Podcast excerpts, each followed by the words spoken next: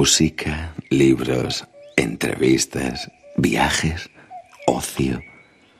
Déjame que te cuente. En Onda Cero con Eduardo Yáñez.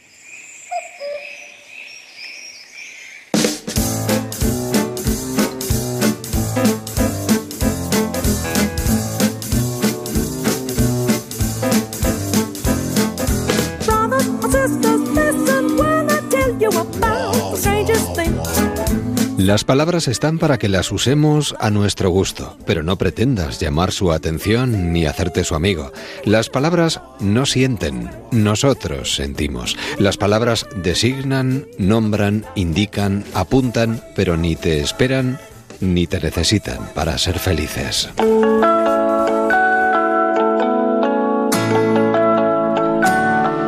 Bienvenidos al mes de agosto y a una nueva edición de Déjame que te cuente. Buenas noches. Toda mi vida ha cambiado desde que te conocí. Hasta las cinco y media, cuatro y media en Canarias, nos dejaremos llevar por algo que nos gusta especialmente. Atrás se queda el invierno. Jugar con las palabras. Déjame que te cuente. En un Cero con Eduardo Yáñez. Música.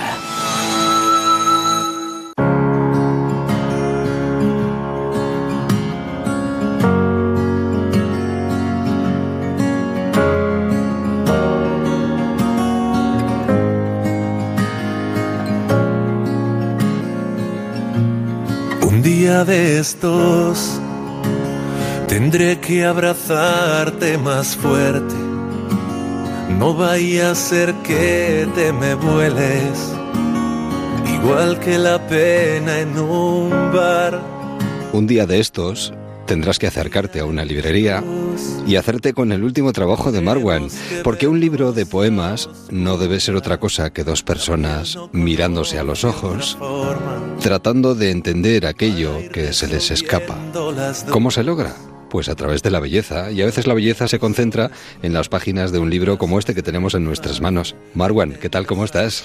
Pues encantadísimo de hablar contigo. Lo mismo digo, lo mismo digo, las estrellas bajan un poquito a nuestras manos. No, hombre, no. Bueno, eh, escribes como Los Ángeles. Bueno, ya me gustaría, ¿eh? Yo, yo, hago lo que puedo, creo que, creo que hago algo más o menos decente, pero ya me gustaría escribir mejor todavía. Hombre. Y diría más, has dado un paso más hacia adelante. Sí. Lo lees bueno, ¿quién lo puede leer mejor que quien lo escribe?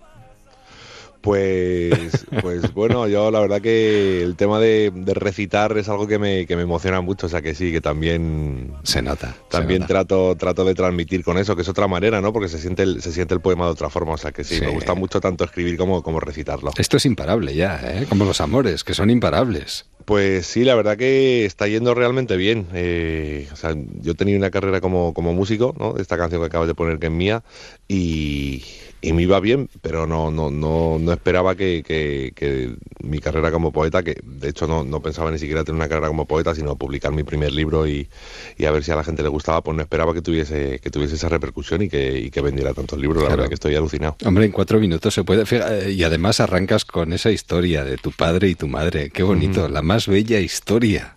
Sí, esa, sí. Esas historias que te pueden cambiar la vida y que, bueno, le dan sentido precisamente a tu propia vida. Sí, totalmente. La verdad que la historia de amor de mis padres, de cómo se conocieron, es, es, es increíble, es muy, es muy, mágica y, y, me pareció muy bonito abrir el libro con, con, esa historia, sobre todo porque es muy extraordinaria, ¿no? Y, y, y, es muy emotiva. Además llegar a un país como España, de otro país diferente, ¿eh? hablando, uh -huh. bueno, en este caso inglés. Sí, sí, chapurreando ahí un poquito. Sí, y coincidiendo además en ese momento con una persona que es capaz de hablar contigo, porque uh -huh. lo, lo, igual lo lógico hubiese sido encontrarse con una persona con la que no pudiera comunicarse de la misma manera, ¿no? Eso es, claro, en el año... Bendita 60 y, coincidencia. Sí, sí, en el año sesenta y tantos en, en, España nadie sabía inglés y mi madre resulta que sí porque había vivido en Londres, entonces tuvo la suerte mi padre palestino de, de acercarse a ella y, y, y que y pudieran entablar conversación. La verdad que si mi madre no llega a saber inglés, no, no tenemos poetas ni libro de poemas, ¿eh? Pues afortunada, afortunado tu padre, afortunada tu madre y afortunados sí, sí. Joder, nosotros, la yo, verdad. Y yo también, ¿eh? Sí, sí, sí. El amor y lo que no lo es. Eh, fíjate, dices, arrancas con la primera poesía diciendo, estoy atrapado en tu cuerpo, en la eterna ansia que provocas, en los ruidos de ese objeto que se llama cama y se apellida contigo. Porque pienso en nosotros derribando a la tristeza en un colchón y comprendo entonces que cada movimiento de una pareja haciendo el amor es un movimiento de la soledad hacia su casa, un pequeño milagro que nos aleja del tú y del yo, esas palabras que caminan separadas, te vas desnudando poquito a poco y tus sentimientos están muy presentes desde el principio. Sí, sí, sí. ¿No te da pudor? No, al revés, al revés. Eh, bueno, siempre he sido un poco exhibicionista. Yo creo que para ser artista hay que, hay que serlo, ¿no? Porque hay, hay, que exhibir cosas y hay que sacar cosas de, de la vida de uno, pero que en el fondo te das cuenta de que la vida de uno es la vida de todos. Y, bueno, son, son, son sentimientos que, que, aunque sean personales, yo creo que son universales. Entonces no, no siento ninguna vergüenza, al revés. Creo que, creo que, que mm, en primer lugar me alivia y, y, siento con el tiempo voy sintiendo y voy comprendiendo que también alivia eh, que yo escriba estas cosas a otras personas. Entonces, al revés, me da, me da mucho gusto poder, poder hablar o poder razonar o reflexionar sobre, sobre emociones que sentimos todos, en definitiva. Además, uno se da cuenta de que estos sentimientos son universales, ¿no? Totalmente, totalmente. De hecho, últimamente, después de una charla que tuve con, con Luis García Montero, él, él me decía que, que tendría, que, que, hay, que intentar tender hacia la objetividad. Es decir, si yo hablo de mi pareja, eh, quien lo lea Em, debe estar sintiendo que estoy hablando de la suya, ¿no? Claro. Entonces, pues últimamente sí busco esos lugares comunes, ¿no? Esas cosas que, que no pivotan solo alrededor de mi vida, sino que pivotan alrededor de la vida de cualquier persona y que, y que, y que pueden servir de espejo a, a cualquier persona que, que, lo lea y se pueda sentir reflejado. Es que primeras veces hemos tenido todos. Hombre, que quedamos en una esquina de una plaza Sí, sí, primeras y, bueno, y, no, y, no, solo eso, o sea, cualquier, cualquier emoción a lo largo de la vida todo el mundo pasa por todas. Claro, claro, claro. Eso al final coincidimos, coincidimos en, todos los sentimientos, sí, sí. Eh, eh, y hemos tenido nuestra primera vez acercándonos a otra boca, ¿no? Sintiendo eso de dos bocas que se besan, son dos heridas que se cierran al instante. Eso es, eso es, es esa sensación, ¿no? De, de que de repente algo que estaba que estaba a medias o que estaba un poco herido, pues de repente se sana, ¿no? Y, yo creo que eso lo ha sentido cualquier persona al, conocer a alguien que... Lo que pasa que sí que es verdad que tu forma de apagar las luces es diferente. ¿Eh? Bueno, yo lo hago así con... o de encenderlas. Sí, lo hago así con, con, delicadeza, ¿no? Y tratando de, arrojar un poquito de luz cuando es necesario y de, o, de, o de atenuarla cuando, cuando no se necesita. Quemarse es otra cosa si se trata de, de su fuego. Y la verdad es que el fuego del amor o, o de los sentimientos arrasa con todo. Eh, hombre, a veces nos da miedo dejarnos llevar, ¿no? Pero es una pena que tengamos la sensación eh, eh, más en estos momentos, ¿no? Que nos dejamos llevar menos de lo que deberíamos. Nos acariciamos poco, nos tocamos poco, nos arriesgamos poco. ¿No, Marwan? Eh, pues sí, fíjate que, el libro habla mucho de eso. el libro se llama Los amores imparables porque habla un poco de, en una, en una de las siete secciones del libro, se llama precisamente así Los amores imparables, pues hablo de esos amores tormentosos donde, donde uno se está volcando a dar todo y el otro está frenando, ¿no? Y, y, con mucho miedo a abrir su corazón por, por, por miedos del pasado, por, por, parejas anteriores, etcétera, etcétera. Y reflexiono mucho sobre, sobre, esos miedos y, el tipo de relación que acaban, que acaban provocando. Entonces, yo creo que todos hemos pasado por ahí, pero, pero, al final te das cuenta de que, de que las emociones son para vivirlas y no, y no para huir de ellas. Porque al final es que y, eh, o sea, tratar de huir de una emoción es, es algo es algo absurdo. Es ir contra natura, ¿no? Es ir totalmente contra natura. Aunque tenemos que tener en cuenta que el amor no llega cuando quieres, y menos si lo fuerzas. Sí. Y no viene haciendo ruido, por lo general. Sí, sí, el amor, el amor pone y dispone a su gusto. eso siempre es así. Y por eso, precisamente por eso no se puede huir del amor, porque el amor se lleva dentro. Sea, es como cómo vas a huir de algo que, llevas contigo. Claro.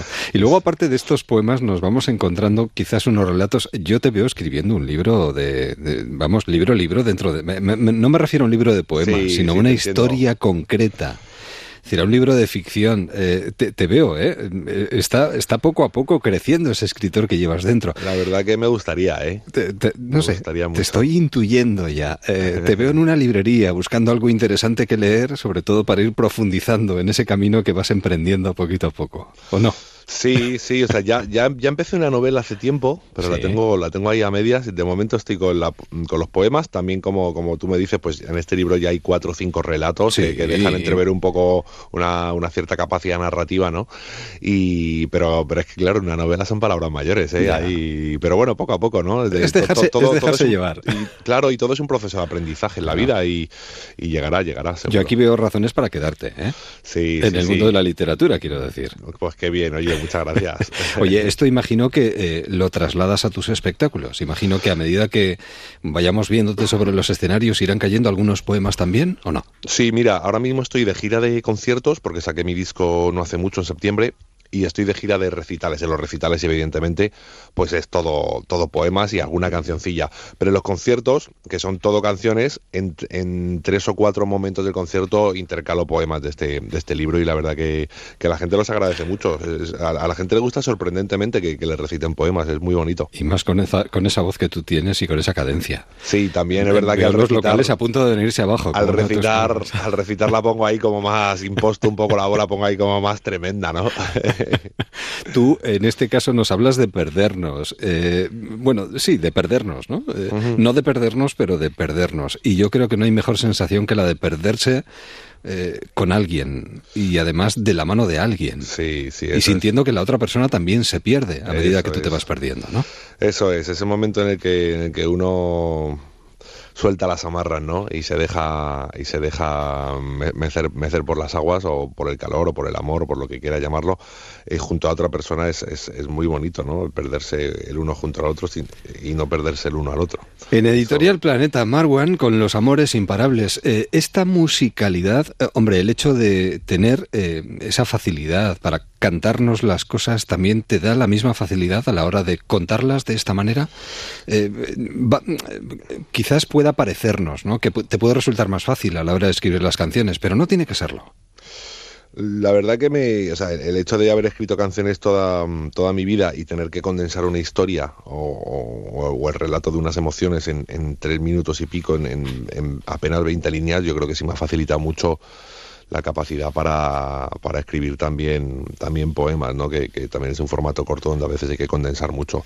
Yo creo que en ese sentido sí, sí me ha ayudado. ¿Hay mucha arqueología aquí, más de la que parece? Sí, sí, hay, hay mucho, hay mucho que ha habido que, ha habido que desenterrar mucho, eh, muchas piecitas del pasado para, para comprender qué es lo que sucedió, muchas. Mm, y luego imagino que eh, se suele decir que uno cuando más crea es cuando más sufre. El dolor de inventarse una vida sin alguien es muy difícil. ¿Te ha tocado? Eh, claro, a quién no le ha tocado eh, tener que, reinventarse sin, sin, una persona, ¿no? Después de, después de unos años compartidos, pues, y, y, de haber tenido una vida compartida, de repente tener una vida eh, solitaria. Eso, eso nos ha tocado a todos y nos seguirá tocando. Claro, esto es como una partida de ajedrez, ¿no? Sí, sí, totalmente. totalmente. pues vamos moviendo ficha. Y la ficha que tienen que mover nuestros eh, oyentes es la que les acercará una librería y, mm, para preguntar además y hacerse con este libro. Marwan, Los Amores Imparables en Editorial Planeta. Marwan, un verdadero placer, de verdad. Igualmente, muchísimas gracias a ti. Sigue sobrevolando y aquí estaremos para cuando quieras y para contarnos lo que quieras. Un abrazo. Un abrazo fuerte. Hasta siempre. Chao. Me preguntas si podré seguir mirándote a los ojos cuando el tiempo pase y haga sus destrozos, cuando venga el invierno a por nosotros. Uh, Mis paisajes interiores, Marwan en concierto este jueves a las 8 de la tarde en el Náutico de San Vicente, San Vicente do Mar, Grove. Seguimos dejándonos llevar por las palabras. Pretexto con Jorge Carrero. Hemos sido muchos los que hemos seguido con verdadero interés el Campeonato Mundial de Fútbol, que hace unas semanas terminó con la victoria de Francia. He dicho interés. Quizá me quede corto, pues sin duda lo sabrá que han vivido los avatares del campeonato con auténtica pasión. Los que no somos aficionados al fútbol, hemos visto los partidos de nuestra selección y otros, como la semifinal y la final, con un entusiasmo que no se corresponde con el desinterés que, por ejemplo, la liga nos provoca. Pero es que el espectáculo, mm, era extraordinario, era grandioso, como una coreografía espontánea, la de los jugadores que nos ha mantenido en vilo. El Forofo, en cambio, es un personaje que siente una pasión desmedida por su equipo, su selección, por el fútbol en definitiva, que es como una letra mayúscula en su vida. Uno de ellos, que es un apasionado del Liverpool, reúne también la condición de catedrático de filosofía. Hablamos de Simon Christlake, inglés de los años 60, y como les decía, una autoridad en el mundo académico. Simon Crashley ha publicado un libro titulado ¿En qué pensamos cuando pensamos en fútbol? Lo he leído y les aseguro que el bisturí de la inteligencia que utiliza Chrisley hace de la lectura del libro un auténtico festín. Son muchos los párrafos que nos llevan a la reflexión en el trabajo del filósofo. He elegido uno que por su profunda sencillez y su sentido práctico para la vida cotidiana paso a leérselo. Lo más normal en la vida y en el fútbol es que seas un perdedor, lo cual es moralmente interesante. Debemos aprender a vivir con el fracaso. Hay que olvidarse de esa tontería de que tienes que luchar por los sueños y los consigues. En el fútbol no pasa y hay que saber vivir con ello. Creo que la vida humana también tiene como base la aceptación de la derrota. Bueno, bien, de acuerdo, pero dentro de nada sale el sol y seguro que hay algo nuevo bajo él. Nuevo y bueno.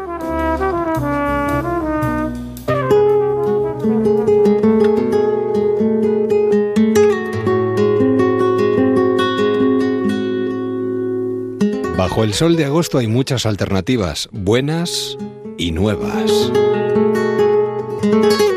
Déjame que te cuente en Onda Cero.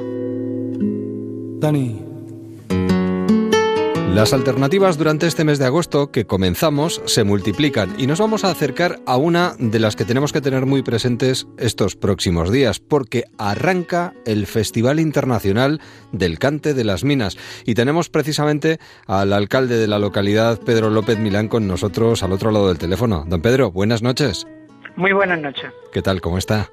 Bien, muy bien. Estamos ya, eh, por así decirlo, en la hora previa al inicio del Festival Internacional del Canto de las Minas y con esa ilusión que todos los años en el mes de agosto pues, despierta en este municipio la realización de este evento cultural tan importante. Además, mejorando año tras año, cautivando año tras año, eh, bueno, yo, yo creo que incluso creciendo también año tras año.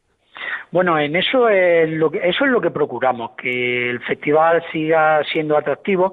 Son 58 ediciones, 58 edición de manera ininterrumpida. Y eso hace que año tras año nos tengamos que reinventar, que ser innovadores, eh, porque no podemos caer en la autocomplacencia. Un festival de este calibre eh, requiere de, también de imaginación, de mantener lo que ha hecho posible este festival, pero también a la misma vez darle un toque de aire fresco para que siga estando en lo más alto. ¿Qué sería lo más destacable de la edición de este año para, para usted, Pedro?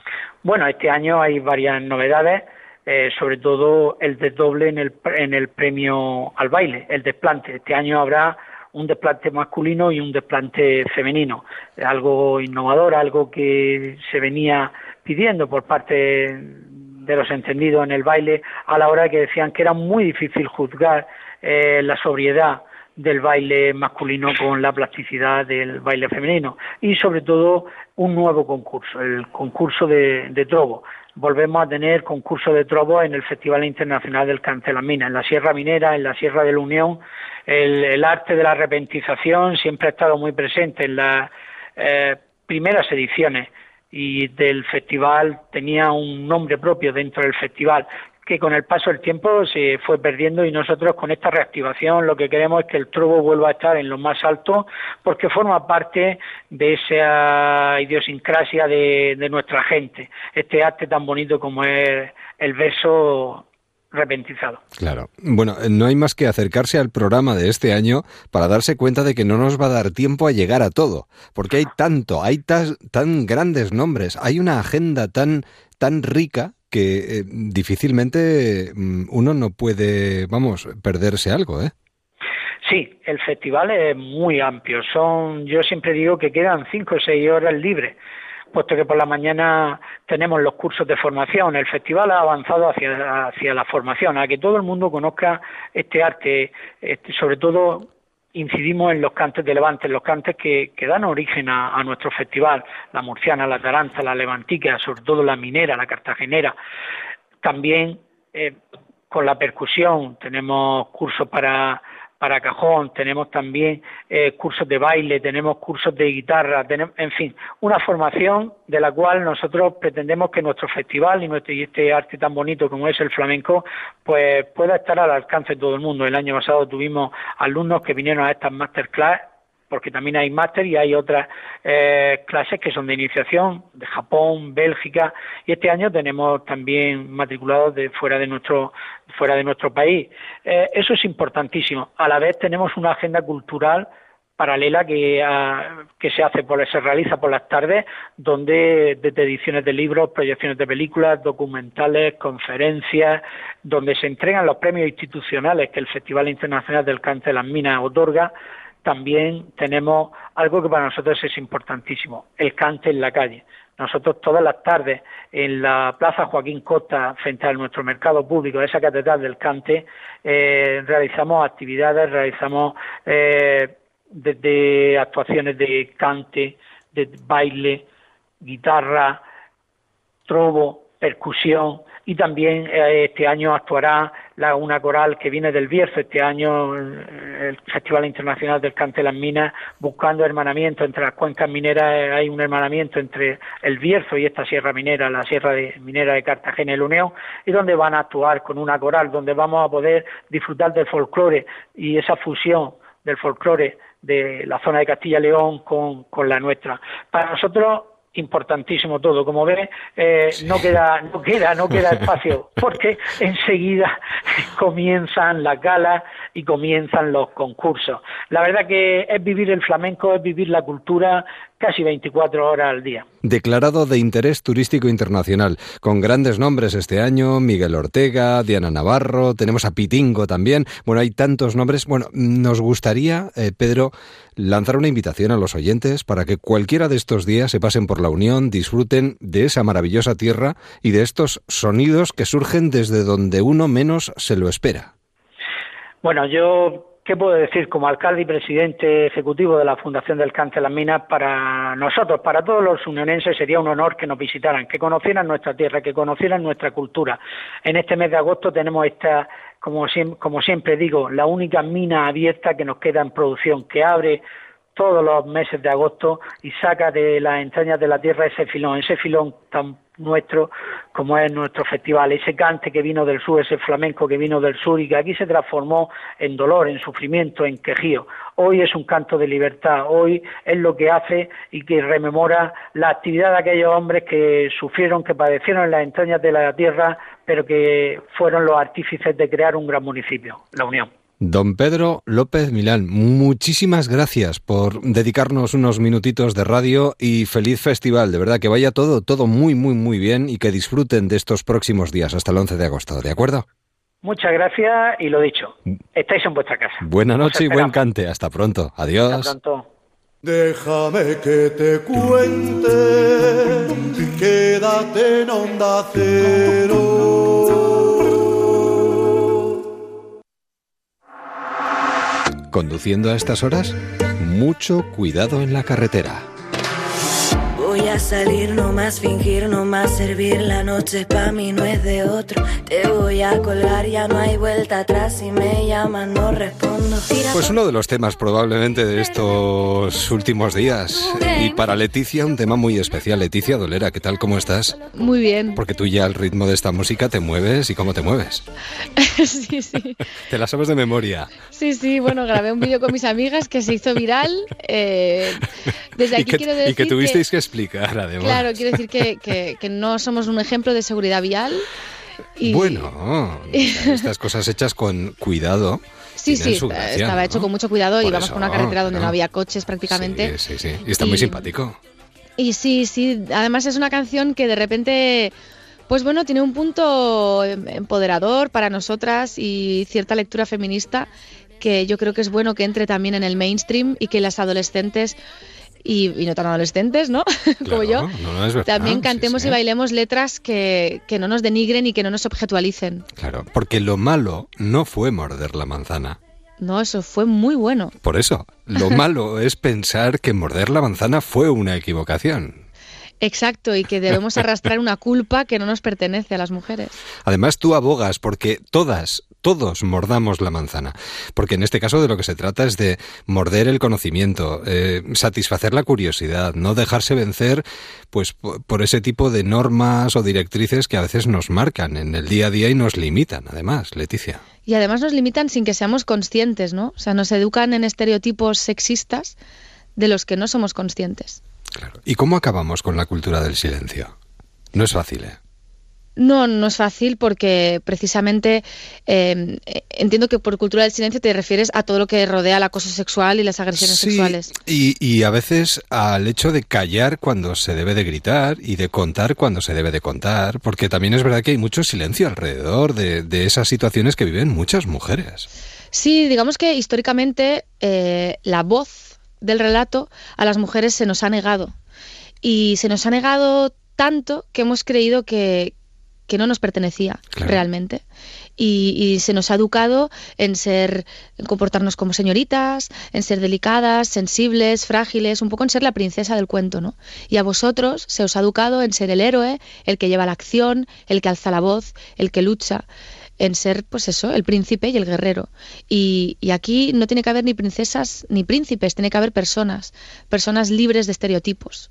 Y, a veces el hecho de, tú además lo cuentas, el hecho de que eh, una niña en un momento determinado se quiera poner, por ejemplo, el disfraz de Peter Pan, o un niño se pueda querer poner el, disfraz de princesa, se ve de, de manera muy diferente. No debiera de verse, pero se ve de manera muy diferente. Claro, exacto. O sea, nos parece natural que, que un niño, o sea, que una niña o, que un espectador una, de cine, una espectadora, se identifique con un personaje masculino, porque entendemos que lo masculino es la representación de lo humano, pero en cambio que un niño se quiera disfrazar de, princesa Frozen o que un hombre vea películas protagonizadas por mujeres, nos parece raro porque entendemos que lo femenino es lo otro. ¿no? lo secundario. Y, y ahí está una de las raíces del machismo, entender que, que, somos iguales, que, las mujeres somos personas. Habría que empezar por el principio y quizás el principio de todo esto sea la educación. Totalmente. Yo creo que, que, por eso hay que ser feminista radical, que es una palabra que, que, se ha demonizado mucho y en realidad radical viene de raíz y la raíz de nuestro pensamiento, de nuestra subjetividad, de nuestra forma de ver el mundo está en la educación. Y la educación no solo la recibimos en casa, porque hay mucha gente que me dice, yo es que educo en casa a mis hijos en igualdad.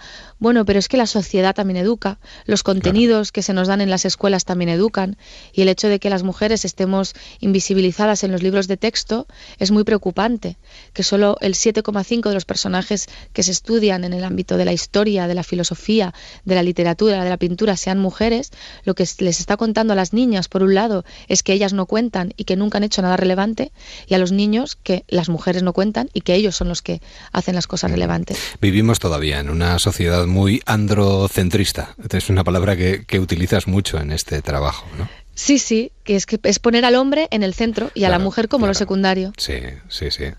Nos descubres a esas mujeres, eh, bueno, vivimos en la sociedad que vivimos y esto ha cambiado lo que ha cambiado, tiene mucho que cambiar todavía, pero ha cambiado lo que ha cambiado gracias a las pioneras. Y nos recuerdas además en este trabajo a alguna de ellas, porque claro, había que ser la primera en aquel momento, ¿eh? había que ser la primera y había que ser la valiente y, las, y las consecuencias eran luego la guillotina o el exilio. Como les pasaron, como les pasó a, Olimpia de Gush, o no sé cómo pronunciarlo, o a Mary Wollstonecraft, ¿no? Y, y bueno, yo creo que estamos rompiendo techos de cristal, pero a mí lo que me gustaría es que no hubiera techo de cristal. Claro que no tuviéramos que, que, pelear cuatro veces más, que demostrar cuatro veces más, porque está demostrado que, que a las mujeres se nos juzga más. Hombre, tú también eh, haces una reflexión muy interesante, sobre todo porque siempre se dice que la peor enemiga de la mujer a veces es la mujer, ¿no? Cuidado con este tipo de comentarios también. Sí, porque es un comentario una vez más machista, ¿no? Claro. Eh, nuestro enemigo es el machismo, no son las personas. Eso está claro. Luego está claro que un hombre machista es más peligroso que una mujer machista, porque un hombre machista... Pero una, una mujer machista a una mujer le duele más que un hombre machista. Exacto, te duele más porque es tu compañera, pero un hombre machista te viola, te asesina, te despide por quedarte embarazada. Pero repito, no es no hay que acusar a los hombres, hay que acusar al machismo. Claro. Tú recuerdas, eh, eh, lo, digo sobre todo por una situación que vemos habitualmente y que nos, mm, nos inquieta. En tu libro recuerdas que cuando eras más joven y trabajabas en una serie, tus compañeras y tú estabais convencidas de que posar con esa actitud sexy en la portada de una revista masculina, pues era casi una condición para consideraros actrices profesionales, ¿no? Hoy esto, no sé si es el pan nuestro de cada día, sobre todo lo digo por esas adolescentes insinuándose en las redes sociales. Es que el mito de la belleza pesa mucho. Yo no sé si esto lo ves bien ¿Te preocupa? ¿No te preocupa? ¿Cómo lo ves? Eh, lo que está claro es que tenemos que ser libres de digamos, de mostrar nuestra sexualidad, sin que se nos tache eh, de putas o de zorras. porque eso pasa. Cuando una mujer se libera sexualmente, para, sea para, para gozar de su sexualidad, eh, se la llama puta, y cuando es para decir que no, que también es apoderarte de tu sexualidad, se nos llama puritanas o mojigatas. Eso eh, tenemos que romper con eso. Eh, pero lo que está claro es que crecemos con un imaginario que nos muestra que las mujeres que merecen espacio en las portadas, en los medios de comunicación, em, que son relevantes, que tienen poder, eh, no solo cumplen con el talento, evidentemente, porque sin talento pues no se nos da ningún espacio, sino que además tenemos que cumplir con ese mito de la belleza y con esa sexualización Em, por lo menos cuando yo, cuando yo empezaba a actuar, y todavía pasa, pues si coges las portadas de las revistas de cine, las actrices siempre, mm, la mayor parte de las veces, aparecemos, aparecemos más sexualizadas que nuestros compañeros hombres. Y, y eso pues es no me parece mal, evidentemente. Eh, yo creo que hay que liberar los cuerpos, pero lo que está claro es que lo que tiene que ser es tenemos que mostrar diversidad. No puede ser que siempre los referentes femeninos de éxito tengan que pasar por ese patrón. Además, tú, Leticia, dices que es necesario avanzar en los próximos años. Ya, digo que hay muchas cosas que corregir, ¿eh? pero que es necesario avanzar en los próximos años en muchos temas para las nuevas generaciones y en especial en el tema de la sexualidad. Además hay algún diálogo en el libro que me parece fantástico y que define perfectamente la diferencia eh, que, se establece a veces en una relación entre el hombre y la mujer. Eh, ¿Tenemos mucho que aprender en este sentido? Sí, sí, yo creo que la sexualidad es un debate que hay que poner sobre la mesa, que debería haber educación sexual en los colegios con perspectiva de género, porque está claro que ahí se están estableciendo y se están dando relaciones de dominación y relaciones de violencia. Muchas veces sin ser conscientes ni los propios hombres ni las propias mujeres de que eso está pasando. Por cierto, en el mundo del cine, fíjate tú lo que está pasando en estos momentos en Estados Unidos. Aquí ni comparación. Pero tú, además, reconoces que, evidentemente, salvando las distancias, pero ese tipo de cuestiones no solo se dan en el mundo del cine, o se han dado en el mundo del cine, sino en otros aspectos de la vida también. Está claro, el acoso sexual lo sufrimos todas las mujeres en todos en todas las profesiones, en todas las industrias, porque el machismo está en todas partes. Y la cultura de la violación, ¿no? Cuando hablamos de cultura de, la violación, lo que estamos contando es que muchas veces mm, crecemos en una cultura que naturaliza el acoso, que naturaliza la agresión y que naturaliza que el hombre tenga relaciones de dominación con la mujer en general y sobre todo en torno a la sexualidad. Pues vamos a cargarnos lo malo y vamos a empezar a sacarle partido a lo bueno, ¿no? Porque tenemos tanto bueno todos nosotros, tanto eh, vosotras como nosotros, es decir, tanto la mujer como el hombre, que yo creo que si le sabemos sacar punta a lo bueno, esto puede ir muchísimo mejor. Eh, no hay fórmulas, pero queda mucho trabajo por hacer, Leticia. Queda trabajo, pero está claro que estamos en el camino. Pues Editorial Planeta. En este planeta quedan muchas cosas por hacer y muchas manzanas que morder, pero nosotros vamos a seguir el camino de Leticia. Vamos a morderlas todas si es posible y no nos hartaremos de hacerlo. Leticia, un verdadero placer. Muchísimas gracias. Igualmente. Y enhorabuena por este abanderamiento y por esta decisión y fuerza que llevas contigo a todas partes. Que vaya bien y a ver si dentro de poco hablamos de cine, ¿de acuerdo? Eso, me encantará. Muchas gracias. un beso, adiós. Chao. Déjame que te cuente en Onda Cero con Eduardo Yáñez. Entrevistas. Hoy llueve con frecuencia y a ratitos sale el sol. Antes era así como estaba mi corazón. Ahora desayuno con tostada y tu amor.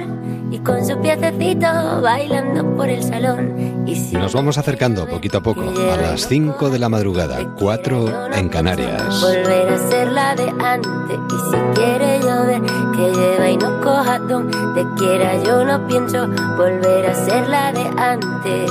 He tirado la Nos metemos entre las páginas de esos libros que nos hacen trasladarnos con mucha facilidad a veces a otros cuerpos, a otras mentes, a otras sensaciones. Eso es lo que consigue precisamente la escritora Nayat El Atzmi, que con su último trabajo nos mete en la piel de Fátima, una mujer nacida en la región marroquí de Rif y que forma parte de esa generación, primera generación de migrantes que llegó hace 30 años a España, porque algunos fueron los pioneros. Nayat, ¿qué tal? ¿Cómo estás? Muy bien, ¿qué tal? Gracias por acercarte a los micrófonos de Onda Cero. Bien, encogido, después de leerte. ¿Ah, sí? Sí, sí, porque uno se pone en la piel precisamente de mujeres como Fátima y hombre, hay momentos en los que siente frustración, pena, rabia, Mm. bueno, se, se acumulan los sentimientos. Fue una generación que no lo tuvo fácil y que bueno, eh, tuvo que amoldarse a diferentes circunstancias y sensaciones y tuvo que hacer suyo lo que no lo era. No, no, no ha sido fácil para ellas, ¿eh? No, no, no, para nada. Y para mí la, la verdad es que el proceso de escritura de la novela me ha permitido precisamente mirar muy de cerca a esta generación, a la generación de nuestras madres, porque nosotras vinimos de pequeñitas o muchas ya nacimos aquí, pero la generación de estas pioneras que que sin, los instrumentos eh, que podríamos tener nosotras eh, pues emprendieron un viaje y emprendieron un cambio importantísimo que mm, para muchas fue, para la mayoría fue ya definitivo, pero además eh, viniendo de una región como es la región del Rif, donde ellas como mujeres eh, pues vivían toda una serie de situaciones que, que las condicionaba muchísimo, ¿no? Para mí ha sido un trabajo de, de memoria de alguna forma muy, muy importante y, como decías tú, ¿no? El, ponerte en la piel, no solo observar desde fuera y ver lo que, eh, bueno, lo, que ya conocíamos y lo que sabíamos de lo que les pasa, sino ponerte en, en la piel misma, ¿no? En el cuerpo y sentir y, y observar y, y ver que es, bueno, que son unas mujeres que, muchos casos eh, les ha tocado eh, a lo largo de, de todos sus años y, y en, y en diferentes eh, sitios tener que, que enfrentarse a, a situaciones muy duras, ¿no? Y además el que sea extranjero, yo no sé si de alguna manera eso es lo que transmites tú con tu trabajo, ¿no? Es extranjero siempre.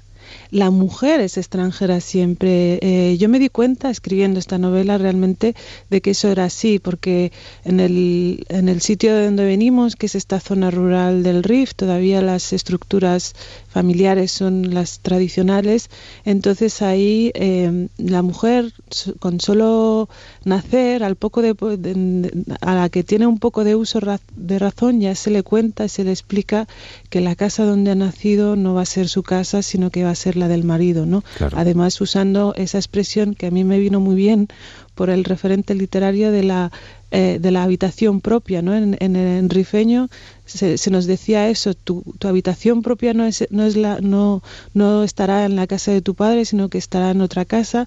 Entonces todo eso eh, lo, lo condiciona todo, porque Claro. tú tienes la sensación de ser extranjera en tu, en el lugar donde has nacido. O sea, no- la condición de extranjera ya es de, de, Sí. de base, ¿no? Con- Y luego ser arrastrada siempre, ¿no? Sí, luego tener que adaptarte a, a- bueno a, a lo que Te a lo- encuentras a lo que allí, te encuentras, claro, a lo claro, que deciden otros por ti, eh, porque aunque las algunas digamos eh, normas eh, se han flexibilizado un poco, pero de todas maneras, como en Marruecos sigue existiendo la prohibición de mantener relaciones prematrimoniales, aunque haya noviazgo, el noviazgo es como muy controlado y muy am, restringido. Entonces, ese conocimiento que puedes hacer de una persona con la que te vas a casar es bastante superficial, ¿no? Además tú recuperas esos relatos orales que se pasaban unas mujeres a otras, esas poesías, esos momentos en los que, bueno, no había televisión y se hablaba No. de determinadas cosas, pero por ejemplo el hecho de hablar de amor y sexo Sí, eso es. era algo que los niños, vamos, No. difícilmente podían llegar a entender. Mira, ese es un tema eh, como muy tabú, pero en cambio algunas mujeres cuando se reunían sí que daban rienda suelta a sus...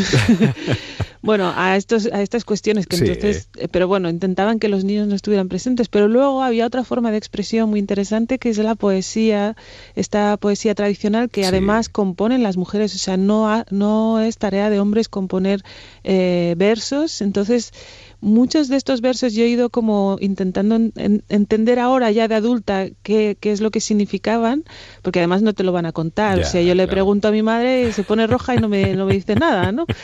Eh, pero es curioso que es una forma de expresión de todas, de, bueno, de los sentimientos, eh, pues de amor, de sobre la sexualidad. Y había unas imágenes absolutamente, eh, bueno, no es, o sea, que, que remetían a todo esto y pero de una forma velada, ¿no? Entonces eh, es, es, interesante, yo creo que ahí hay un, corpus que es interesante recoger, pero va a ser difícil porque ya te digo, eh, le cuesta, cuesta mucho sacarles el... Lo que sí que noto es mucha añoranza en este trabajo, ¿no? Mm, bueno, más, eh, más que nada es, yo creo que es una añoranza de, de, un mundo perdido, ¿no? Porque claro, yo no, no, claro, voy, a vivir nunca más. Pero no sé, en esta, yo he escrito otras cosas como mucho más, eh, bueno, no, críticas lo son todas, no todo lo que Sí, sí, hombre, evidentemente aquí hay un factor crítico importante, ¿no? Pero, añoranza sobre todo pensando en esas mujeres porque uno desearía que hubieran vivido otras vidas o que les hubiera resultado más fácil vivir su vida, ¿no? Claro, para mí ha resultado siempre muy frustrante y, bueno, me siento como muy impotente de haber observado tantas historias porque además... Y tanta injusticia. Y tanta injusticia y no poder hacer nada. Eh, en ese sentido, yo al final estoy haciendo lo mismo que hacían esas mujeres, eh, eh, que es la herramienta que, que, para ellas sirve de alguna forma para resistir todas esas, esas, situaciones es la propia capacidad de relatar, ¿no? La propia capacidad de darle una forma Contarlo. de contar, ¿no? Con eso se resiste, no se cambia porque para cambiar todo el sistema se necesita mucho más. Pero compartir ayuda mucho. Pero compartir, pero sí, sí, además, eh, bueno, no sé, pero todas esas historias a mí me, han ido como, se me han ido como, clavando en el cuerpo incluso, ¿no? Como tenía la sensación de que estaban ahí y con la, con la escritura, eh, de alguna forma, bueno, palía un poco esa esa sensación de impotencia, aunque hay que luchar contra, contra una cosa que también impera, que es una que es la ley del silencio, ¿no? no es todo esto, todo lo que yo cuento en la novela es todo lo que a mí me dijeron de pequeña que no se podía contar fuera de fuera de casa, del ámbito del espacio restringido de las mujeres, porque precisamente de ello dependía su, su pura supervivencia, ¿no? No, era cualquier cosa. Es que estamos hablando de un entorno rural, el de Rif, con unas condiciones de vida muy duras, ¿eh? Con mujeres que trabajaban mm. dentro y fuera de casa, en un lugar deliberadamente maltratado, además, por el rey Hassan. Bueno, claro, es que hablamos de una época muy, muy, muy complicada y de mujeres que siguieron a sus maridos hasta pueblos nuevos, ciudades nuevas, donde no conocían a nadie, no hablaban esa lengua, se encontraban aisladas. Uf, qué, qué, difícil. Bueno, pues todo esto tú lo transmites, es una instantánea. La verdad es que lo transmites muy bien. Y fíjate que es difícil hablar de sentimientos. Pero es que aquí hay mucho sentimiento. Sí, es. de verdad. mucha, mucha leche y mucha miel. Mucha leche y mucha miel. Fíjate que una de las cosas que a mí me ha costado eh, más tiempo mm, poder reescribir es, precisamente esos sentimientos de las madres, porque hemos estado tan, tan expuestos a esos relatos de las madres contando cómo se sienten, que al final eh, llega un momento en que se convierte en una especie de carga y dices, bueno, yo ya no, no, no puedo más con, con este, bueno, con todo esto no sé qué hacer, ¿no? Entonces ha sido un poco mm, permitirme hablar de esos sentimientos, porque mm, el, el, el, hecho de darle voz a, a Fatima, no darle voz, porque la voz yo creo que estas mujeres la tienen y, pueden contar muchas cosas y tienen en muchos en muchos casos tienen muchas ganas de contar eh, sino de darle más bien un altavoz en el sentido de recoger esos esa eh, cómo, cómo se sienten en cada momento no yo nunca me yo como hija de inmigrantes, mi, relación tanto con el origen como con la sociedad de acogida es, mucho, es muy distinta a la de la primera generación.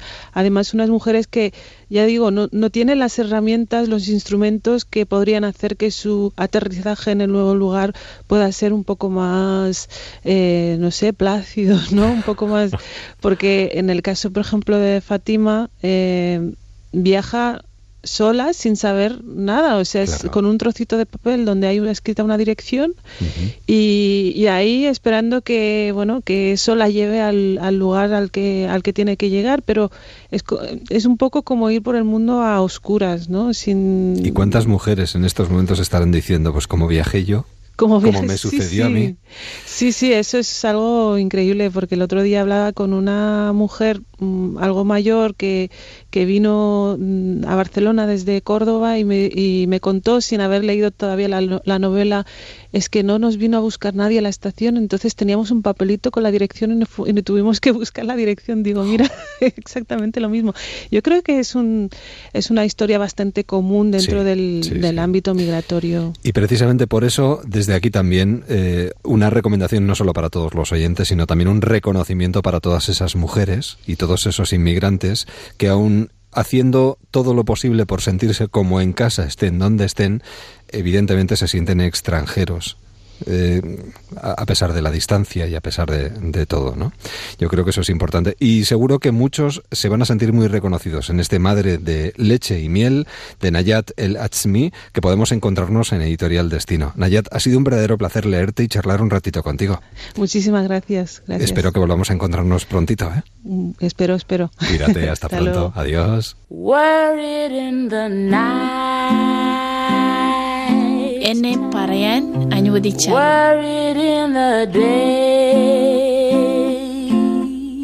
El mes de agosto trae consigo muchas cosas interesantes y no queremos olvidarnos de una a la que se acerca nuestro siguiente invitado siempre que puede, los cursos de verano. Y además, a los cursos de verano acude este año Javier Urra con su triple E. ¿Qué es esto de la triple E, Javier Urra? ¿Qué tal estás? Buenas noches. Pues francamente muy bien, muy a gusto.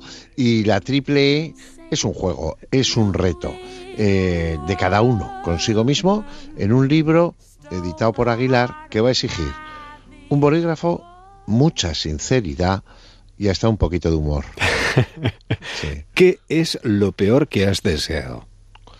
Esa es una pregunta que uno se debe de hacer a sí mismo, porque a lo mejor has deseado que se muera un vecino, ¿no? Por el ruido que estaba haciendo. Eh, y es que el ser humano a veces se molesta porque le ha dado tamborilea. Mira, el ser humano es muy simpático. O sea, yo te voy a hablar de Javier Urra. Yo voy con mi coche por, Donosti. Eh, cuando los cursos de verano. Y oye, tengo un granito ahí en la barbilla, me la voy quitando, joder, con el grano paro en un semáforo, veo al de al lado que está tocándose un grano y digo, joder, qué asqueroso, ¿no? Y, o sea, entre vérmelo yo y verlo el otro, claro. decir, claro, ¿cuál es el lado oscuro de cada uno? ¿Qué es lo que queríamos ser y ya no somos?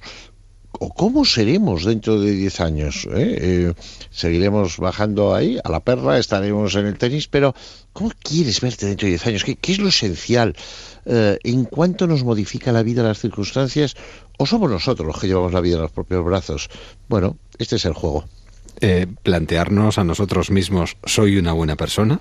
Conozco mis limitaciones, no quisiera, y a veces yo creo que lo queremos, no quisiera ser otra persona, no desearía, no deseo estar puede resultar un poco duro, pero no deseo estar muerto, por ejemplo. Bueno, este tipo de cuestiones en 12 cuestionarios además, sí, sí, sí, 16 eh, ítems o enunciados a los que responder valorando del 0 al 4. De lo que se pretende es eh, de plantear un juego eh, mientras andamos sobre la cuerda floja. Eso es, eh, somos funambulistas y vamos ahí caminando. Hombre, no, no se dedique usted a mirarse solo los pies, mire un poquito de frente. Claro, claro, usted al frente, porque a veces eh, la idea de Delfos del conócete a ti mismo, yo creo que no debe ser nada onanista. Al final, uno se ve en los ojos del otro, ¿no? Eh, yo creo que el ser humano no debe perder el contacto con la naturaleza. Creo que la mayor terapia que hay es salir a pasear con los amigos, a tomar un chiquito. Eh, me parece que el hablar, que el lenguaje, que el ver la belleza de nuestra naturaleza eh, o de lo que ha hecho el ser humano es realmente importante, ¿no? Y luego valorar, oye, qué grado... Mira, yo por ejemplo soy un tipo que en general soy majo, pero eh, yo, yo, me sé poco humilde. Eh, y me parece una virtud maravillosa. Eh, pero, no, pero me reconozco poco humilde. soy un tipo razonable, pero a veces me apasiono por cosas y me, me, me, me puede la pasión. Bueno, por lo menos voy sabiendo quién soy. Y a partir de ahí lo comentaré con los seres queridos, amigos, familiares, para que me digan, oye, pues es verdad o no. O Javier, tú crees que eres, pero en absoluto. Porque tengo la impresión de que no nos vemos eh, en el espejo, sino en los ojos de los demás. Claro, eso suele ser lo habitual. ¿Y cómo llega uno a ser tan positivo o a intentar ver el vaso medio lleno? Eh, viendo lo que vemos alrededor día a día, porque la actualidad, sí, el, ser humano en sí a veces deja mucho que desear. Mucho, mucho, mucho, mucho. Pero el ser humano se ha bajado del árbol hace cuatro días, hemos tenido pandemia. Y algunos se empeñan en seguir subiéndose. ¿eh? Sí, algunos se empeñan en seguir subiéndose. y tenemos casos de gente que es psicopática, que es dura, que es insensible, que no tiene compasión, no tiene empatía, no tiene culpabilidad, no se emociona por, por, por, por lo que fue pero también tenemos tanta gente que, que ha estado, que, que, nos ha dejado, ese a hombros de gigantes que nos, de la música, de la poesía, del arte, de la cultura. Mm, bueno, yo creo que, que nosotros dejaremos un pasito más allá a nuestros herederos, y eso es eh, la historia de la evolución, donde nosotros somos la parte más importante para nosotros mismos, pero muy pequeña en lo que es esta Tierra que crece rápido en número de personas y en lo que es un universo que no alcanzamos ni imaginar. ¿no? Claro, y nos encanta mirar hacia nuestro alrededor, intentar saber cómo son los demás. No es fácil conocerse a uno mismo, pero es tan necesario como saber en qué terreno nos movemos y dónde podemos meter la pata. Pues es verdad, ¿no? Porque a veces mmm, hay gente que es muy previsible. En el libro yo me meto en terrenos que son verdaderos charcos, ¿no? Porque yo decir que Freud o que Teresa de Calcuta o que Teresa de Jesús eran inestables. Sí, o Nelson Mandela lo pones como ejemplo también en un momento determinado. Claro, entonces, claro, que, que hay gente, Churchill lo pongo como un hombre sí. equilibrado, pero bueno, voy diciendo el por qué, el cómo. Y luego en el mientras tanto, pues se meten títulos de películas, libros, que pueden coadyuvar. Pero el libro, alguna persona que lo ha leído me ha dicho, joder, ¿sabes lo que le falta? Digo, dime. Dice, pues oye, un candado. Dice, porque este es para rellenarlo uno y luego ponerle un candado y que no te lo vean. Claro. Está... No es un libro para regalar tampoco, no, ¿eh? Porque no, si no. se lo regalas a alguien, igual estás, bueno, insinuando algo que no le va a gustar a la persona. Porque somos muy sensibles. Ya. Es decir, si yo te digo ahora... ¿Qué me estás queriendo decir exacto, esto? Exacto. Si yo te digo ahora, estoy gordito Dice, joder, que sala al Javier Urra. Ahora, si llega ahora alguien y me dice, ¿estás gordito? Digo, hombre, bueno, tampoco hace falta que me lo digas, ¿no? Y, somos muy sensibles a la crítica, queremos caerle bien a todo el mundo, cosa que es un claso error. Seguimos teniendo un yo, que es el nuestro, aunque ha crecido a lo largo de la historia, nuestra, de nuestra psicohistoria. Y luego sí creo que tenemos que saber cuáles son las debilidades, nuestras debilidades, pero también cuáles son nuestras fortalezas. Y ya digo, yo creo que salir de nosotros mismos también es importante, pero la invitación de este libro de Aguilar, la triple E, es pare un momento, escúchese, véase, pregúntese. Porque la gente dice, yo soy muy hogareño, pero luego dice, no, pero soy muy viajero. Pero bueno, vamos a ver. Eh, eh, claro, eh, vaya definiendo. No, yo soy paciente, pero hombre, si me tocan las narices, salto. Bueno, vamos a ver. Porque hay cosas que, son bastante incompatibles.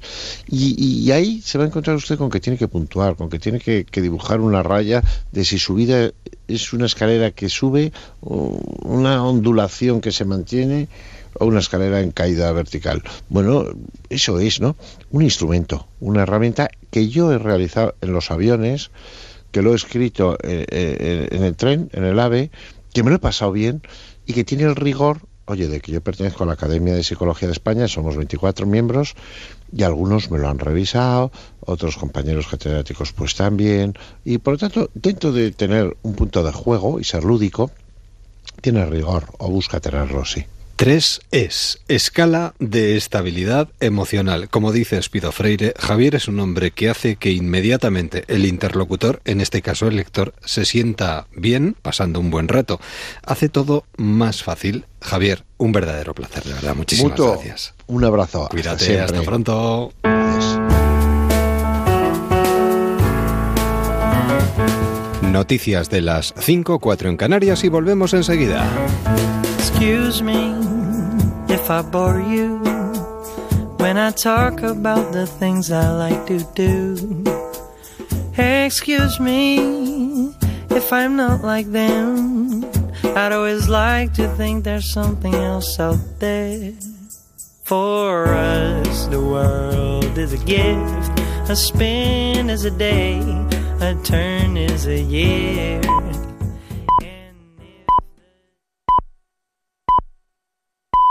Son las 5, las 4 en Canarias. Noticias en Onda Cero. Buenas noches. Seguimos pendientes de México, donde un avión de la compañía Aeroméxico con 101 personas a bordo se ha estrellado en las inmediaciones del aeropuerto Guadalupe Victoria de Durango, en el norte del país. A pesar de la aparatosidad del accidente, no ha habido víctimas mortales, aunque sí hay 12 personas heridas en estado crítico, según los últimos datos, informa nuestro corresponsal en Centroamérica, Pablo Sánchez Olmos. El milagro de Durango, así está bautizando la prensa mexicana el accidente del vuelo 2431 de Aeroméxico que tenía como destino la capital azteca. Según las primeras informaciones, una tormenta de granizo habría obligado al piloto a realizar un aterrizaje de emergencia en un terreno baldío situado a pocos kilómetros del aeropuerto.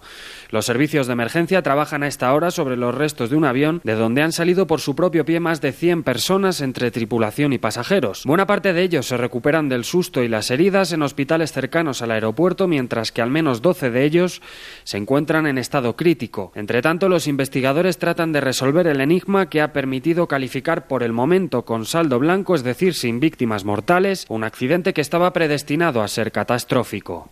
Este miércoles a las cuatro y media de la tarde se reúne por primera vez en siete años la Comisión Bilateral orden, del, el orden del día incluye temas económicos y sectoriales, pero va a estar centrado en la situación política en Cataluña. Insistirán los representantes de la Generalitat en el referéndum para la autodeterminación. La portavoz del Gobierno catalán y consejera de Presidencia, El Sartadi, cree que es el momento de pasar del diálogo a la negociación, es decir, de las palabras a los hechos.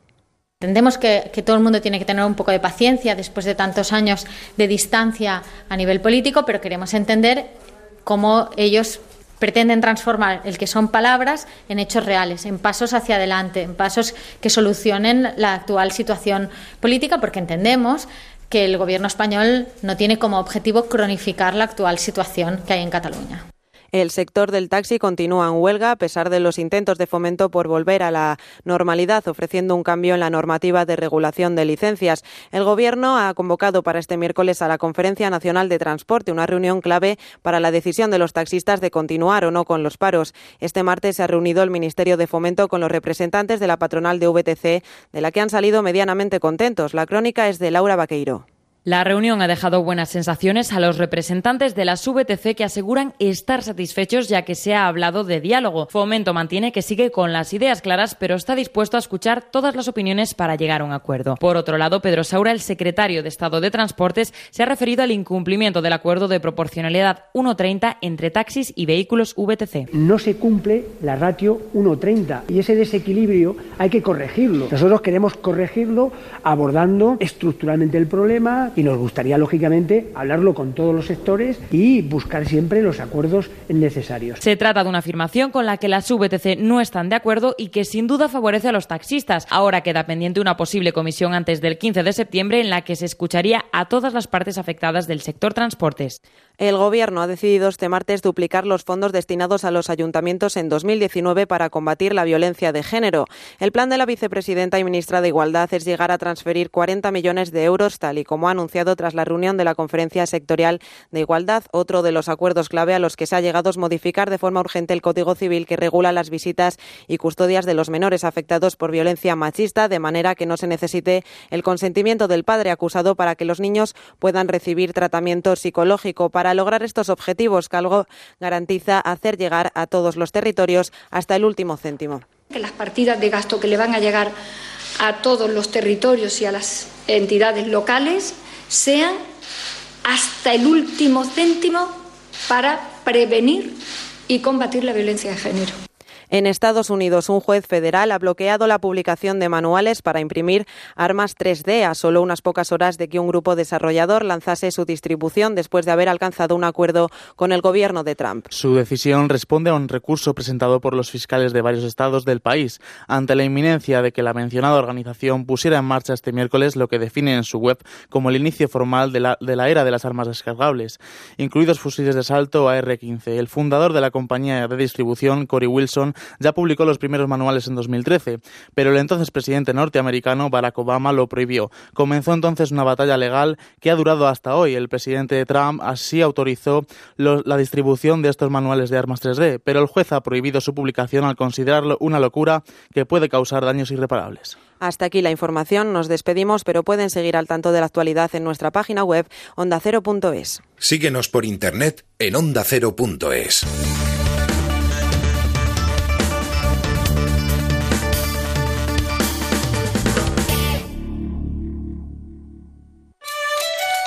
Empieza el fin de semana haciendo un alto en el camino. Tenemos ya al otro lado del teléfono a Eva Amaral. Muy buenos días. Hola, buenos días. Esto os ha pasado varias veces, que la gente piensa en vuestras canciones como banda sonora de algo, ¿no? Hombre, desde luego la música tiene esa magia y precisamente es lo más maravilloso. Nos vamos a desayunar en un barco frente al pueblo de Redes, en Galicia. Qué bien. ¿Y cómo nos vestimos? ¿Qué tendencia? Pues del mar al espacio, porque vamos a hablar de la Si hay libros ambientados en verano, anda que no inspira el verano la música también. Ah, bueno, al arte, a todos. Un alto en el camino. Susana Pedreira. Sábados y domingos a las 8 de la mañana.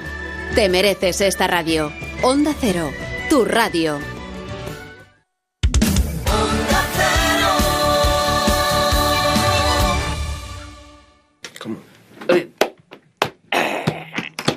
Deja, deja que te cuente cómo mola Onda Cero. Deja, deja que te cuente cómo mola Onda Cero.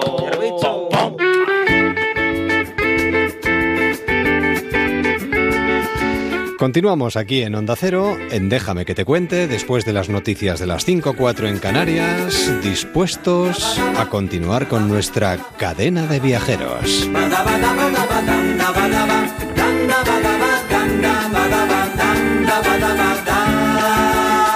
Durante estas fechas vamos a viajar mucho, vamos a volver a esos lugares de donde salieron nuestros padres hace muchísimo tiempo.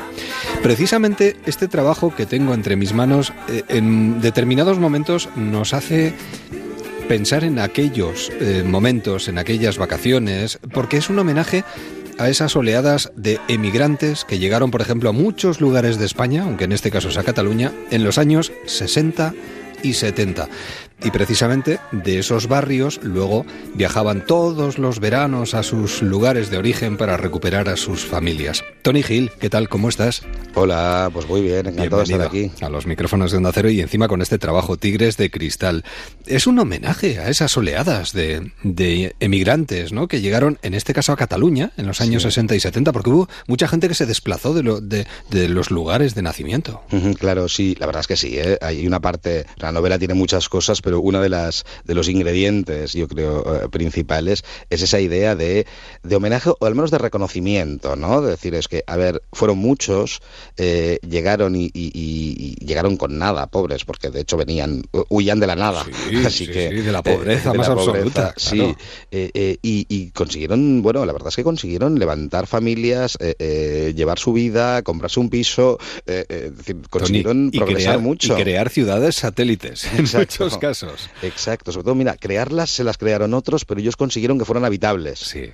¿Sabes? Eh, eh, con lo cual es curioso porque sus vidas cambiaron, ¿no? Eh, al irse del, del pueblo, da igual de donde sea, del pueblo a, a la ciudad, cambiaron al mismo tiempo también la ciudad a la que fueron, ¿vale? Y la ciudad los cambió a ellos. Es, decir, es- es- es un, es un juego bastante, bastante interesante en el cual yo creo que todos salimos ganando, la verdad. Enriquece esos lugares, Por como por ejemplo lo que hoy es San Ildefonso. Sí, sí, sí, que en aquel momento se llamaba, nadie sabe por qué, y es verdad, la ciudad satélite.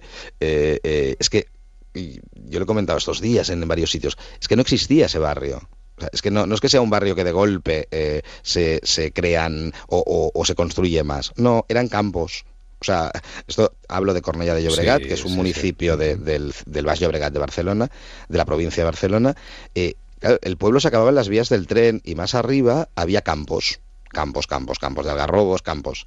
Eh, bueno, cuando ya el, en aquel momento el, gobierno franquista ve que no hay que no hay posibilidad de retener a las oleadas de inmigrantes, porque al principio lo intentaban, ¿eh? mucha gente que no lo sabe y los, los, los retenían en la en la estación de tren y los llevaban a una especie de campo de internamiento que había en Montjuic y los tenían allí y luego los devolvían a los pueblos de origen. Cuando ya vieron que esto era es brutal, ¿eh? Mm, eh cuando ya vieron que esto era imparable, ¿vale? Que no que no lo de puertas al campo realmente yo creo que igual viene de ahí, ¿vale? Que no se le podían poner puertas al campo eh, y empezaron a, especular, que eso siempre se les ha dado muy bien, a especular con la posibilidad de, de, de ganar dinero con el suelo, ¿no? Y de construir viviendas. Y claro, construyeron las viviendas, construyeron unos bloques enormes que cambiaron la, la, fisonomía del pueblo. O sea, el resto de habitantes miraban aquello como decir, ¿y esto qué es? ¿Qué son estos bloques? ¿Qué, qué es toda esta gente que viene? Eh, pero es que no los dotaron de nada más, es decir, bloques sí, pero pero pero nada más, o sea, ni colegios, al principio ni aceras, por decirte algo, ni, ni, ni servicios de ningún tipo, ni transportes, ni nada, o sea, fue un barrio creado, ¿vale? Para que se convirtiera en un gueto digamos, eh, como, como hay de pobreza, como hay muchos. Como hay muchos en, diferentes lugares sí, de España. Sí, sí, no, no, no es el único, ni mucho menos. Sí, sí, sí, sobre todo en, eh, ciudades que se estaban industrializando y que ofrecían posibilidades a esas personas que llegaban de todos los rincones de España buscando trabajo, tener hijos e iniciar una nueva vida. Exacto, ese era el plan, ese era el plan. O a veces, fíjate, yo con muchos de los que hablé, porque, porque en el fondo yo estudié allí, con lo cual conocía a muchos eh, y a sus padres, muchos también ya no venían, Ganyan Alu. Los del principio venían directamente de la pobreza, ¿eh? y otros venían mucho por sus hijos por la sensación de que más cerca de la ciudad eh, podían darles a sus hijos un futuro mejor. Es decir, me decían los padres de una amiga mía, siempre decían, no, nosotros en el campo no estábamos mal, hombre, era duro, pero teníamos trabajo y no pasábamos hambre, pero yo no quería que mis hijas eh, eh, se casaran a los 14 años, que era como la tónica que, imperaba en aquel momento, hablo de gente nacida en el 66. O se dedicaran o lo que se dedicaran. O se dedicaran a, claro, se tengan que pasar el día pues sirviendo a los señores del cortijo ¿no? Yo quiero darles una vida distinta. O labrando la tierra. O labrando la tierra o, lo que sea. Entonces, eh, había, había, unas, había muchas ganas de, progresar. También había, yo supongo, mucha gente, eh, sobre todo ellos, ¿no? Que terminaban la mil y decían, oye, mira, yo al pueblo no vuelvo, ¿no? O sea, claro, un poco afán de aventura. Es decir, es que, es que ¿sabes qué pasa? Que se ha cometido también un error, eh, y yo intento subsanarlo en la novela y, y en las entrevistas cuando puedo, que es homogeneizar a todo este grupo de gente. O sea, todos eran muy pobres. Bueno, pues hombre, digamos que, claro, digamos que sí, y todos eran analfabetos. Bueno, pues no. No, no, es que es verdad, claro. Generalizar siempre nos lleva a equivocaciones. Claro, claro. Y además, sí, equivocaciones a veces tendenciosas, sí, ¿sabes? Sí, sí, sí. Eh, eh. Bueno, pues en este caso tú llegas eh, con 14 años además a Ciudad Satélite, sí, creo. Sí, sí, yo, yo vivía en la parte eh, tradicional del pueblo, digamos, en, el municipio que ya existía. Muy bien, y ahí es donde tú vuelves con esta novela, con, con esta propuesta, Tigres de Cristal, para eh, recuperar la historia de dos amigos que desgraciadamente cometieron un terrible error que le costó la vida a un compañero del colegio y destruyó una familia. Y aquí hablas de víctimas y de verdugos, y hablas de algo que quizás a estas alturas hablamos de otra manera, ¿no? Pero del acoso, por ejemplo, al que algunos compañeros de clase sometían a otros compañeros. Sí, sí, sí, Claro, es que el núcleo es ese, ¿no? El núcleo es, eh, eh, o sea, en ese barrio, digamos, del que he hablado antes, había que situar una historia, no vas a contar la historia del barrio, si no estaríamos en un ensayo. Que tampoco estaría mal, seguramente, porque habrá personajes curiosos. Pero seguro, seguro, pero a mí me gusta inventar también, esa parte que no me la quiten. Soy muy fiel a lo que había, pero, pero me gusta añadir, añadir tramas y añadir personajes propios.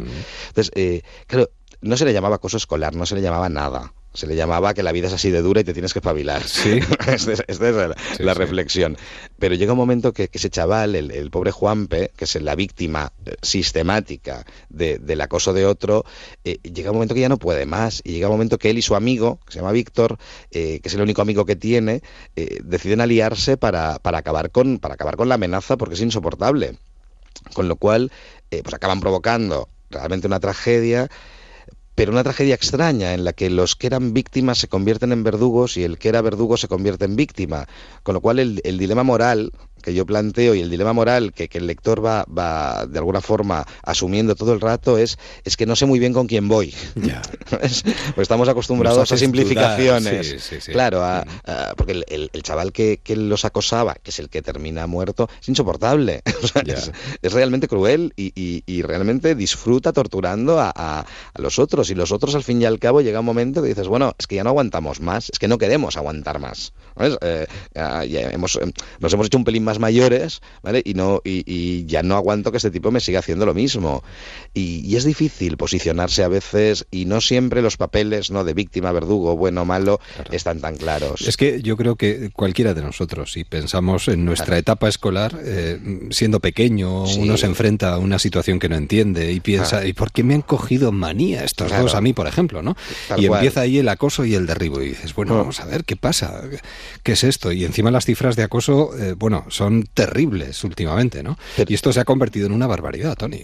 Es que es, es tremendo, porque fíjate, eh, a ver, yo creo que todos tenemos claro que de, de la educación o de la vida de los años 70 a la vida en el 2015-2016, lo digo porque son los años de la novela, Sí, sí, sí. la vida de ahora, en resumen, eh, eh, han cambiado muchas cosas. Es decir, eh, eh, la- la- el- no se trata a los niños igual. O sea, eh, eh, a mí mis padres me querían mucho, pero no me trataban igual de lo que me tratarían ahora, digamos, si yo Claro, estuviera. claro. Bueno, y Eh, antes te ibas de clase y huías de tu agresor. Claro, A- ahora, no te puedes, persigue. Ahora no puedes, pero, pero fíjate que yo lo que, lo que de alguna manera he llegado, llegué a la conclusión y antes de escribirla es que a pesar de que todo aparentemente ha cambiado mucho, ¿vale? Tienes el acoso escolar ahora transformado en ciberbullying para demostrarte que en realidad no hemos cambiado tanto. Ya. Es decir, Sí, sí, sí, que- sí. que- No, es verdad. Que, que puedes coger el mismo fenómeno y tienes los mismos ingredientes. Lo que pasa es que cambian las formas.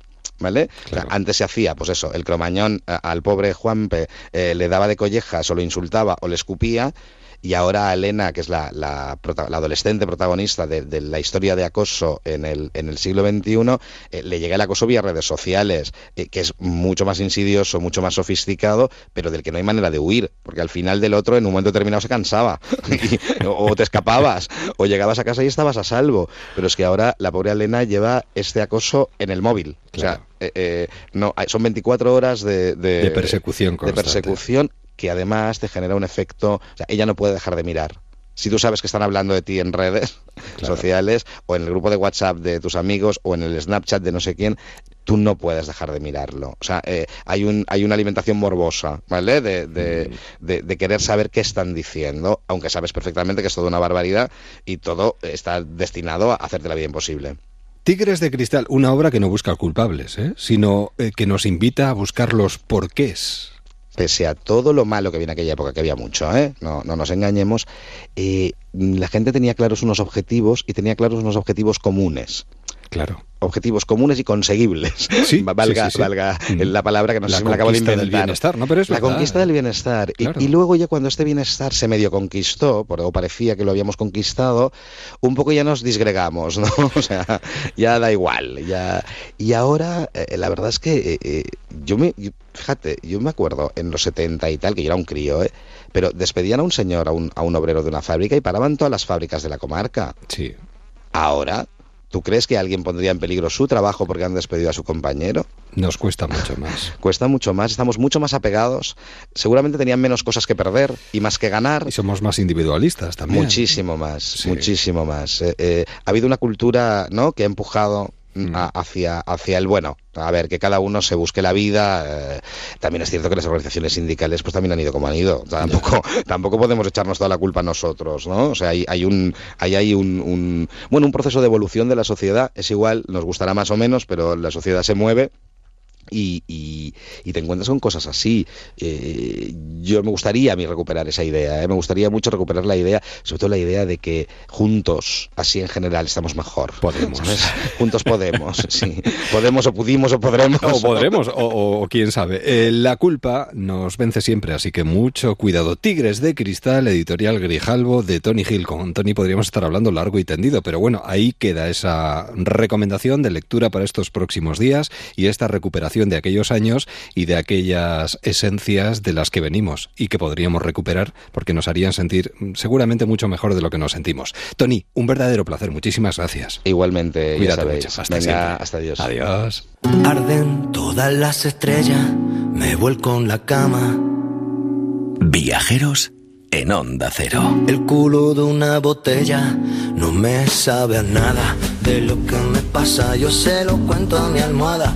Yo sigo tu comparsa, me como tu mermelada que existe en tus labios, cansado de palabras, de tanto preguntarme si el cielo es verdad. A veces sentimos que el tiempo que tenemos, el que apretamos, no es el que hemos escogido. Todo gira sin nuestro permiso y cada acto, cada gesto se expande en una consecuencia infinita. Como cuando lanzas una piedra en un charco y compruebas que, aunque no quieras, eh, dunas de agua se expanden hasta alcanzar la orilla. Acción, consecuencia, la historia más vieja del mundo. Bueno, pues eh, eh, la acción, consecuencia de esto que queremos proponer como alternativa para este verano es el nuevo trabajo de María Oruña. Y la verdad es que hace ondas en el agua. María, ¿qué tal? ¿Cómo estás? Hola, ¿qué tal? Y unas ondas muy bonitas, por cierto. Bueno, si te das cuenta, este trozo que acabas de leer no dice ondas de agua, dice dunas de agua. Y esa posta eh, porque las ondas van más rápido que las dunas. Eh, yo que vivo en la costa, el, arena también viaja, pero mucho más lento, ¿no? Entonces era como, pues nuestros actos tienen consecuencias, pero cuidado, a lo mejor hay que esperar unos cuantos años para ver qué sucede por una decisión o un hábito que tomaste hace mm. mucho. Yo decía lo de ondas por acercarlo a onda cero. Ah, bueno, bueno, eso también está bien, está bien el juego, sí. Era por acercarlo, por, por hilarlo directamente. Bueno, vuelve Valentina Redondo Ambientada en Cantabria, tercer trabajo, vas eh, a velocidad de crucero. ¿Qué te parece? pues me, me parece que lo llevas muy bien y cada libro es mejor que el anterior, María. Bueno, te lo, agradezco. Lo que sí es cierto es que cada libro, bueno, cada misterio es autoconclusivo, ¿no? Pero eh, tienen un toque distinto porque están narrados con técnicas diferentes las, y habrás visto que las temáticas son absolutamente distintas. Eh, entonces es incluso difícil eh, compararlos. Y el tercero ya tiene un toque gótico del que carecen los demás, que a mí me apetecía mucho y, la verdad, este toque de los fantasmas pues me, me atraía a investigarlo. Bueno, tú directamente este verano nos propones acercarnos a una localidad cántabra preciosa, por cierto, Suances, donde has resucitado el antiguo Palacio del Amo, un eh. caserón que tengo entendido llevaba cerrado más de 40 años. Pues sí, y de hecho tiene una parte del palacio ardió, entonces eh, yo pude acceder a lo que estaba en pie. ¡Oh, qué suerte! Y sí, por dentro es ya solamente una cáscara, ¿no? Pero recuerdo que llevaba tanto tiempo cerrado que cuando pudimos acceder con las linternas, porque además está tapiado por dentro. Entonces con las linternas era como estar buceando dentro del mar, porque eran todo partículas de como de polvo, como si estuviésemos en un mundo submarino. Y cuando llegamos al salón fue impresionante porque los halos de luz, ¿no? Las linternas, de pronto enfocaban aquella enorme chimenea francesa, los armarios empotrados y luego subir aquellas escaleras para ver qué había arriba, ¿no? Y, descubrir, pues, bueno, un montón de, habitaciones que ahora estaban desnudas, sin alma ya, y luego un ático que todavía conservaba rasgado el papel de flores y una antigua alegría, ¿no? Que, adivinabas en aquel ambiente. Ah, ¿Se oían voces? ¿Pasos, quizás? Bueno, yo es que soy muy peliculera, entonces en, en cualquier sitio al que voy ya me imagino escenas, ya digo, aquí, allí. Y no sé qué voy a escribir, pero sé que ese sitio tiene historia. O sea, que ya veías eh, a, esa, a ese jardinero, a, esa persona eh, que forma parte del arranque de la novela, muerta, tirada ahí en el jardín, o, no, o fue posterior. Eh, bueno, al jardinero lo pensé después, pero ah, en, el momento cuando entré, porque date cuenta que yo cuando entré el, jardín me es una lástima, lo habían aniquilado para hacer un parking. Qué pena. Eh, pero realmente el sitio yo había accedido un, par de años atrás a lo que era el jardín y era espectacular. El ambiente se permanecía, ¿no? Aquel ambiente atemporal. Y, sí, a mí me apetecía eh, construir una historia eh, que pareciese tópica y típica, la del caserón, el jardinero que aparece muerto en las primeras páginas, el escritor que vive solo, el ama de llaves, oh. em, y luego pues los fenómenos extraños, ¿no? Cómo explicar lo imposible. Por cierto, que es propiedad del ayuntamiento este palacio ahora mismo. Claro, por eso, por eso pude acceder, porque eh, pertenecía al ayuntamiento y después de darle la lata un poco al concejal de cultura, que es siempre muy simpático conmigo, eh, pues nada, eh, por eso conseguí acceder y de hecho entré en varias ocasiones para luego también hacer fotografías y, bueno, y seguir investigando. Yo creo que te van a abanderar eh, en su ANCES, no sé, te van a nombrar algo, algo seguro. Bueno, algo que parece mero trámite, como una muerte natural, acaba convirtiéndose en algo sorprendente, un misterio relacionado o enlazado directamente con extrañas presencias. A ti esto desde hace tiempo ya te apetecía tocarlo. Esos fantasmas, pero además con un cierto enfoque científico, con lo que aquí hay una dualidad y una lucha endiablada y muy interesante. Sí, a mí me interesaba eh, sobre todo el lado de, la ciencia, pero también enfocar el posicionamiento de la fe, de quien sí cree eh, en los espíritus, en los fantasmas, y cuestionarme muchas cosas y dejar puertas abiertas, porque em, es cierto que a día de hoy la ciencia explica muchas cosas que hace 100 años eran leyenda, eran misterio. Y hoy tenemos explicación, ¿no? ¿Quién sabe si dentro de otros 100 años la ciencia, que todavía no tenemos todas sus llaves ni herramientas, sería absurdo pensar que, ya sabemos todo, eh, quizás desvele otras cosas que a día de hoy para nosotros siguen siendo misterio, ¿no? Como por ejemplo, ¿qué sucede después de morir? Sí, yo, yo sabía que no iba a encontrar, cuando me puse a investigar, que no iba a encontrar una, una verdad eh, absoluta, era, era imposible, ¿no? Pero, ¿y si, eh, ¿y si descubriese alguna sombra? ¿Y si encontrase algún tipo de verdad? Y, y yo creo que el profesor Machín, que es la voz de la ciencia en esta, en esta novela, eh, creo que él sí aporta, incluso desmonta leyendas urbanas que todos conocemos eh, y me interesaba. Y luego también la voz de la fe, que es, que es una, voz un poco también contradictoria porque es un cazafantasmas, que es Cristian Valle, que todo el rato eh, pelea intelectualmente con, este profesor, que, por lo visto esta, esta pelea intelectual entre los dos les ha encantado a los lectores, pero... Mm, es que es muy interesante. Claro, pero es cierto que, él quiere entender el cazafantasmas, no es una fe ciega, ¿no? Él quiere entender y por eso está en esas charlas con el profesor Machín. Y luego cualquier eh, lector ya va a presuponer que, estos dos, el cazafantasmas y el profesor, terminarán en este palacio intentando ayudar a Valentina a investigar entre estos dos mundos, ¿no? Que esto para Valentina, que es escéptica total y cuadriculada, es, inviable, ¿no? Eh, creer que, puede suceder nada real eh, por, por, mano de algo que en principio no existe. Donde fuimos invencibles, la tercera novela de María Oruña en editorial Destino. El destino es su ances, está claro. Además establece, lo acabas de decir, una lucha intelectual entre, entre ambos, este, entre Cristian y Machín, muy, muy interesante. De todas formas, también me gustaría subrayar, eh, María, que esto es un canto a los libros y a la cultura en general.